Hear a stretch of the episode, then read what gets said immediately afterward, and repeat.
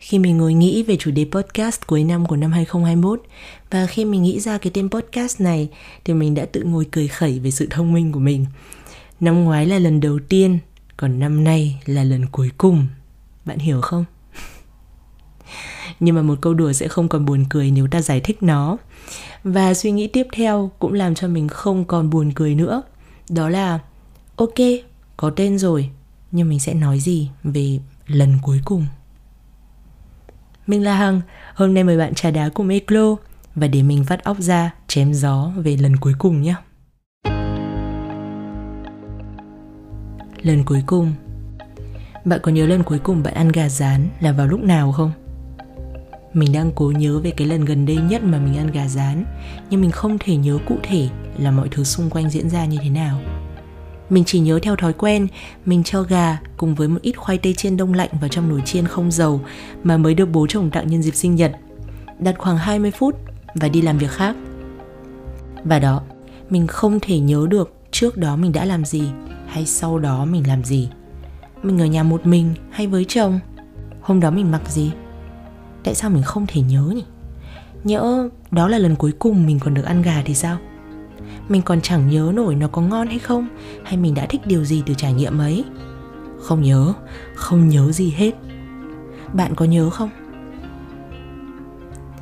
Thực ra mình nói là lần cuối cùng trong câu hỏi này không phải là lần cuối cùng và sẽ không bao giờ, mà chỉ là lần cuối cùng cho đến bây giờ.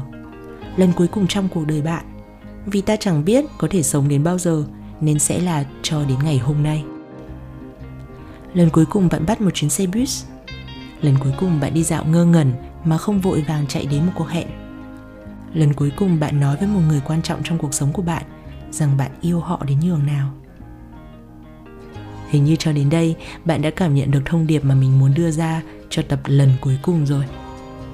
Thật ra thì mình cứ để cho câu chữ đưa đẩy vậy thôi, chứ mình không thật sự biết những chữ lần cuối cùng này sẽ đưa mình đến với điều gì.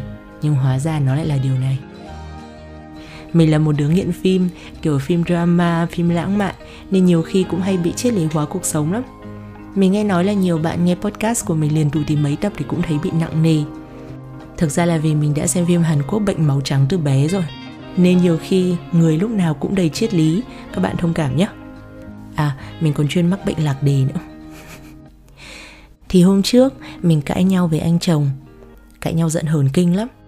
Thực ra mình là chúa hờn dỗi, em gái mình có thể làm chứng cho điều này. Cãi nhau chưa xong thì anh chồng phải đi xa.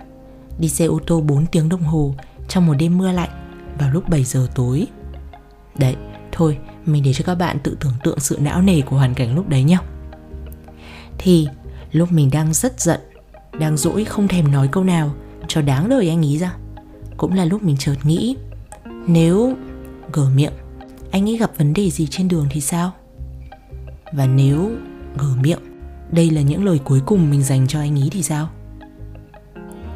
Thế là mình giảm sự giận dỗi của mình xuống 50% Nhưng vẫn bưng cái mặt nhăn nhó của mình ra khỏi nhà, Xuống dưới cửa xe Và chào tạm biệt anh ý.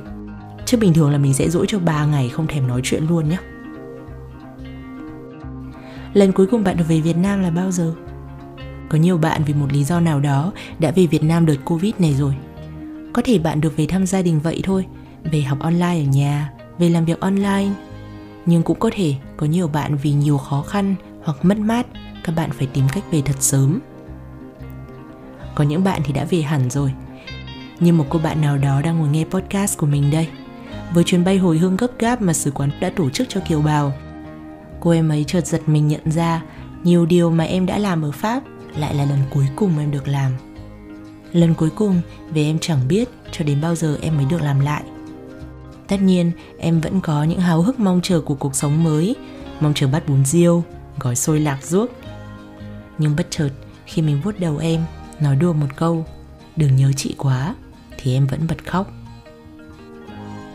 Hồi mình mới xem bộ phim sitcom How I Met Your Mother, mình nhớ có một tập với một học thuyết đến từ Barney, Graduation Goggles, cặp kính ngày tốt nghiệp. Tức là cũng giống như khi bạn tốt nghiệp, đột nhiên tất cả những gì mà bạn nhìn thấy sẽ chỉ toàn là những kỷ niệm đẹp. Và những lần bạn phải vất vả ôn bài, những lần thầy ra đề không đúng với những gì thầy bảo ôn, những lần bạn phải làm hộ cho những đứa chả làm gì ở trong nhóm. tất cả đột nhiên biến mất hoặc mang một màu hồng như thể bạn đang đeo một cặp kính khác vậy vì bạn nghĩ đó là lần cuối cùng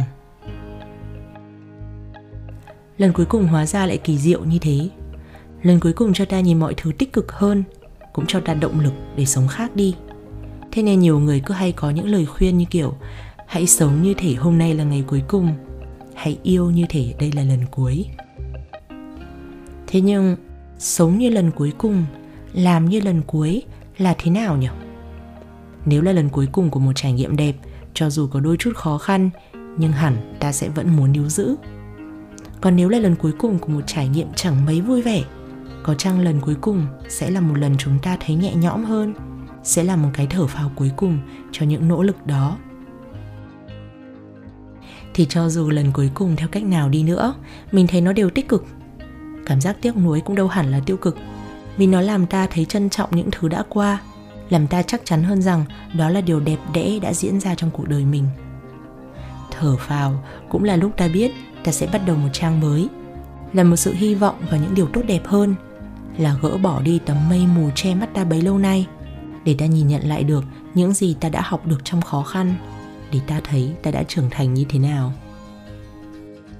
Khi mình làm tập podcast lần đầu tiên, mình nhận thấy chúng mình cứ sống một cuộc sống bình thường mà quên đi những lần đầu tiên.